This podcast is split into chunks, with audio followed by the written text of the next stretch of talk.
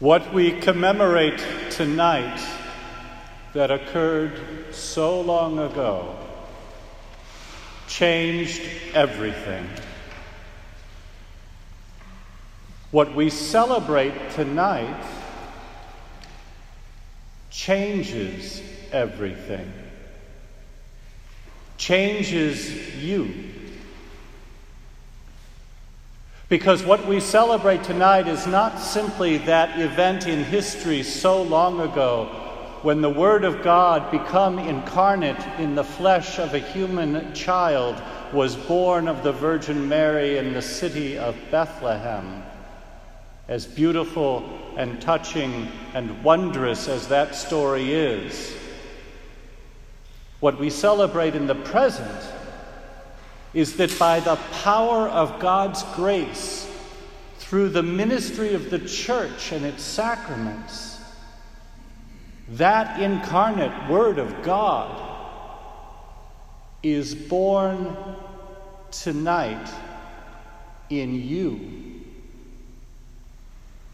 And that is hugely important because we are still, in so many ways, a people that walks in darkness. And we see darkness all around us.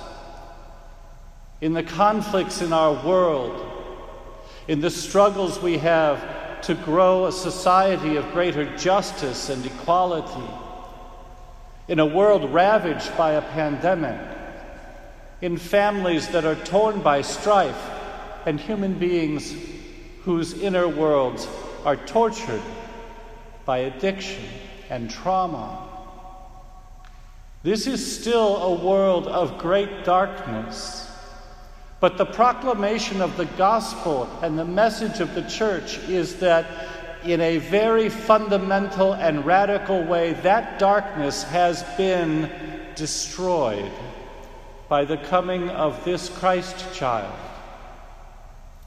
Because in the birth of Jesus, the gulf between God and our creation, our created world, is bridged by his incarnate Son. Why would God do this?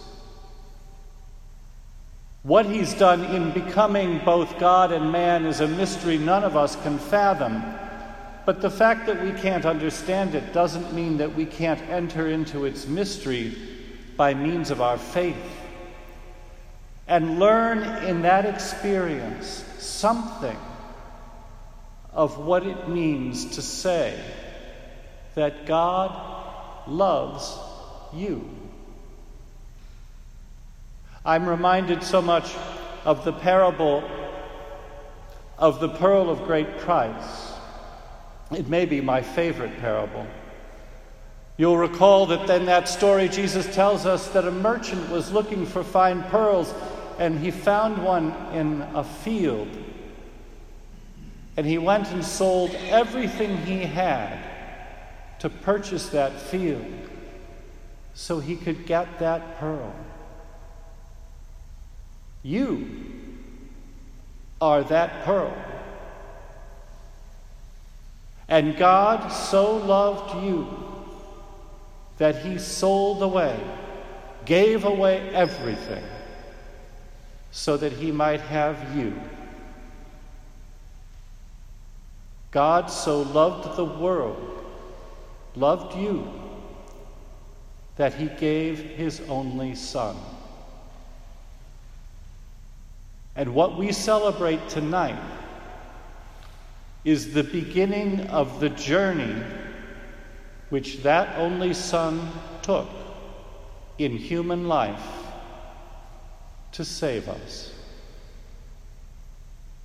What we celebrate tonight is the fact that the power of that salvation is alive and at work in each of our hearts if we but open ourselves up to its mystery.